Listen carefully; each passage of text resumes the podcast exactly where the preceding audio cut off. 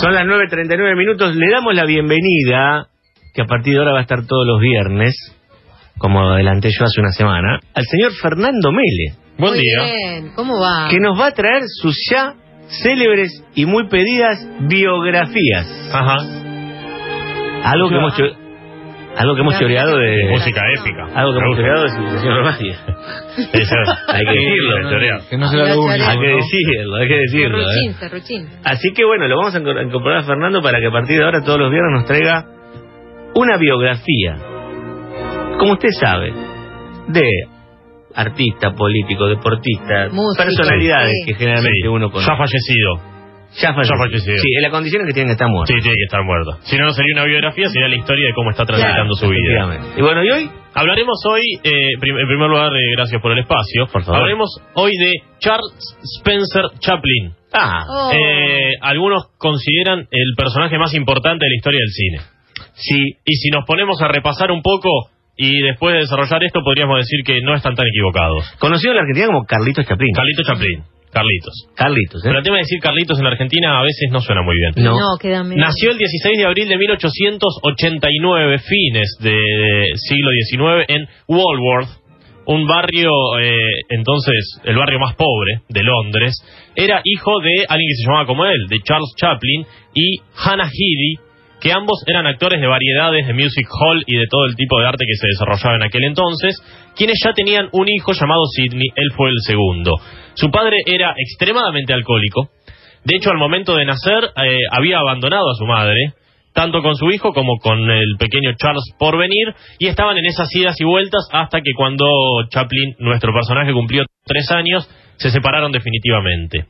Cuando tenía cinco años, acompañó a su madre a una actuación en vivo, su madre dijimos era cantante, a ella se le quebró la voz en el medio de una canción. Y el empresario que había contratado a su madre dijo, ¿y ahora qué hacemos? Y lo empujó al pibito, toma, salta, salí a cantar vos. Y el pibito hizo algo medio cómico, cinco años, algo medio Ay, cómico, imitó a la madre, qué sé yo, A, a- a lo Bart Simpson. a.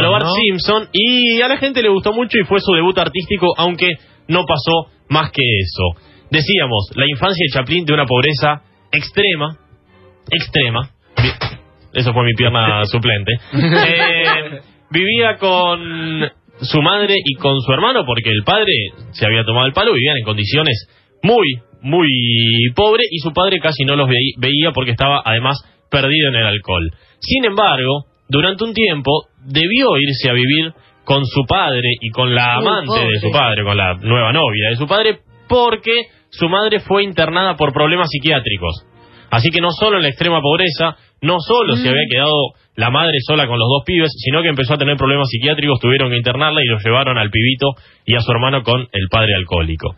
Cuando tenía 12 años se unió a los Eight Lancaster Lads, que eran los ocho muchachos de Lancashire, que era un grupito de actores que hacían giras por los pueblos cercanos a Londres, 12 años.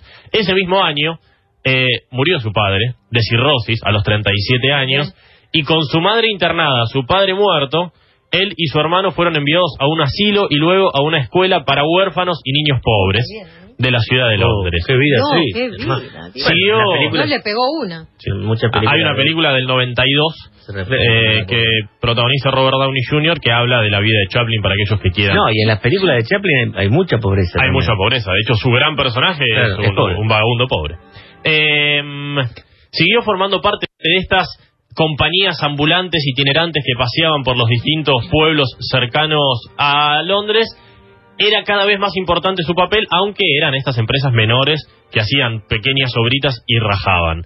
En 1906, a los 16 años, firmó contrato con un circo como uno de los actores principales y pocos meses después firmó con la compañía de Fred Carno, en la que también participaba Stan Laurel, Ah, mirá. que era el flaco del gordo y el flaco. Claro. Eh, allí también participaba él. Junto con Laurel y esta compañía, hizo una gira por París y luego una gira de seis meses por Estados Unidos. Así que a esta compañía le iba verdaderamente bien. Y allí lo ve, cuando va por primera vez a Estados Unidos, un tipo llamado Mark Sennett, al que llaman el rey de la comedia, que era el típico que hacía persecuciones, le tira una torta de crema en la cara al otro y dan una vueltita por ahí, y empezó a hacer ese tipo de humor, lo vio y bueno, se fue. Chaplin se volvió a Europa, volvió a Londres, Pero lo caló, digamos. pero ya lo, lo fichó. Y en 1912, en una segunda gira, lo ve y dice, eh, Pibito, eh, Vení, a trabajar conmigo, hizo firmarlo con su productora que era la Keystone.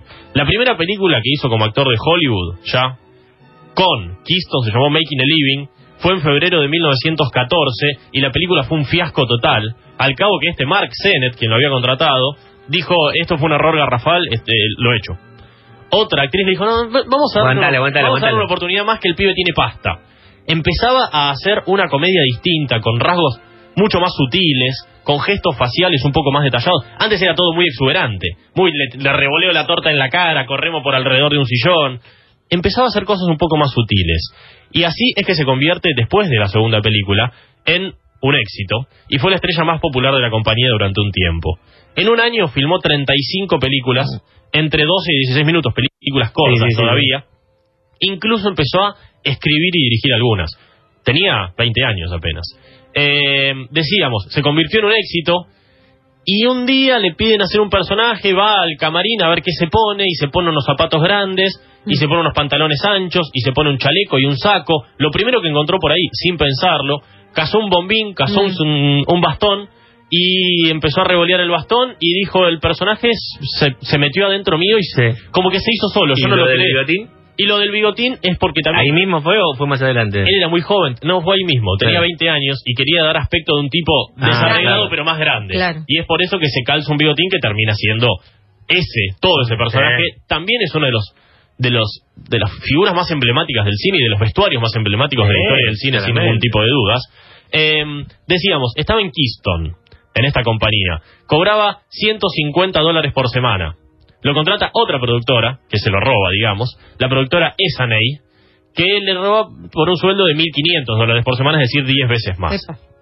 Con esta segunda productora graba 14 películas en un año, ya películas un poco más pulidas, más trabajadas, más largas, con un poco más de, de trama, de historia, y lo que comienza a hacer por primera vez es mezclar el drama con la comedia. Ah, Dentro mira. de una película de Y comedia, además siempre hablando de películas mudas. hablando de películas mudas, por supuesto, faltaba como 20 años todavía para que se hable en las películas y haya sonido. Empieza por primera vez a meter momentos melancólicos. Este personaje, Charlotte, el vagabundo, el que tanto conocemos, empieza también a dar lástima, empieza a tener problemas amorosos, empieza a tener amoríos, y empieza no solo a revolearle tortas a gente que pasa por el camino, sino también a darle un poco de complejidad dentro de la trama y darle drama a películas de comedia. Cambia de nuevo de productora. Habíamos dicho 150, 1500. 1500. La tercera productora con la que firma es la, 10.500, la. First National. eh, firma un contrato por 5 años por un millón de dólares al año. Eh, pará. que son Bien, Carlito. 20 mil De por semana. 150. Le ganó la inflación. ¿Quién sos, Carlito Menem? De 150 a 20 mil por semana. Esto, el contrato de un millón era anual. Claro. Eh, un millón de, al año son más o menos 20 mil por semana. Dólar más, dólar menos. Imagino hoy. Me vuelvo 20 lucas loco. por semana. Hago lo que sea. A lo que cualquier cosa. En 1918 se casa por primera vez. Fue con una actriz llamada Mildred Harris. Él tenía 29 años y ella tenía 19. Eh, una diferencia de edad bastante considerable, pero Bien, bastante bien. Ahora no tranquilo. Un Dur- buen modelo. Duró solo dos años, modelito. se divorció y le costó 200 lucas verdes el divorcio. Eh, te hago una pregunta. Sí. Eh, bueno, vamos a la tanda y seguimos después. Yo, a mí lo que me pasó con Chaplin fue esto. De, cuando yo era más chico, Ujú. Mi papá lo amaba a. Cuando yo era Sí. más chico, la- las cosas que uno veía la- no me generaba mucha gracia cuando yo era chico.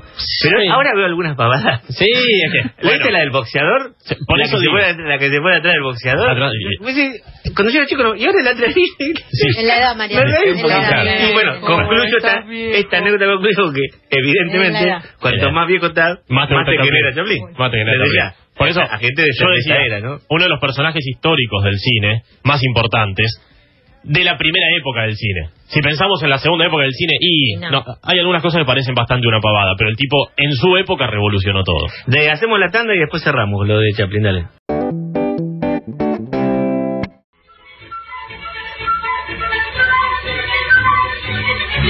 Bueno, Carlitos Chaplin para nosotros, ¿eh? Había firmado eh, ese contrato de, de cinco años que habíamos dicho en- con la productora First National que le daba un palo verde Un palo por al año. año. Eh, cuando vence ese contrato, abre su propia productora, por lo que empieza un poco más de libertad creativa.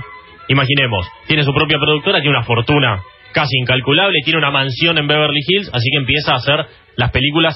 Él las escribía, él las dirigía y él las protagonizaba. Hacía absolutamente todo. Él hacía el sonido, fue autodidacta de violín y violonchelo para hacer la música de sus películas. Se casa por segunda vez en 1924 con Lita Gray, otra actriz. Él tenía 35 y la nena tenía 16. Mm. En este caso ya es un poco más polémico. 35-16. Ah. Y es ella la madre de sus dos hijos. Se separa, de sus dos primeros hijos. Se separa tres años después en un divorcio que le costó un millón de dólares, es decir, lo que pagaban por año Claro. algunos años Un atrás. añito de laburo le costó. En 1927 se hizo la primera película sonora, pero él seguía fiel a las películas mudas y en esa época hace la trilogía final de su personaje de Charlotte. Es como que dice, bueno, hago tres películas fuertes y, Y lo guardo. Y lo guardo. Eh, City Lights, Gold Rush y después haría Modern Times. Modern Times protagonizada por su tercera pareja, una actriz francesa, Paulette Godard, con la que tiene una relación, un viaje por Europa y después se termina separando. Modern Times es tiempo moderno. Es tiempos ¿no? modernos, Los clásicos. sí, exactamente, una de las películas que si quieren ver a Chaplin es una de las que hay que ver, una crítica a la revolución y al capitalismo tremenda. En 1931 se encuentra con Einstein, Mira, esta historia la contamos cuando hicimos la biografía de Einstein, y Einstein le dice a Chaplin, eh, lo admiro porque todo el mundo entiende y disfruta de lo que usted hace, y Chaplin le dijo, yo lo admiro a usted porque nadie entiende lo que usted hace, pero igual todo el mundo lo admira de la misma forma. sí, sí, claro. Em, dice una anécdota que participó en un concurso de imitadores de Charlotte del Vagabundo y salió tercero. mirá. Mirá. Es decir, no le dieron una buena calificación. En 1940 filma una de sus más grandes películas, que es El Gran Dictador. Eh, una enorme crítica al nazismo. Él participa con su personaje tanto de Hitler como de un peluquero judío perseguido por el nazismo y aquellos también que quieran entrarle a, Hitler es un buen lugar. Eh, se distancia de esta francesa Godard y dos años después, en el 43, una actriz dice, este hijo que tengo yo es hijo de Chaplin. Algo muy común hoy. O de Algo muy Maradona. común. Claro. Le reclamaron la paternidad, la justicia dice, bueno, si es hijo tuyo tenés que pagar. Acá no hay ADN, no hay nada, hacete cargo del pibe. Ah, No, no de una, hay una, ADN. una mujer, era hasta los 21 años. Eh, se casa nuevamente con la hija de qué un dramaturgo y escritor. Él tenía ya 54 años y la niña tenía 18.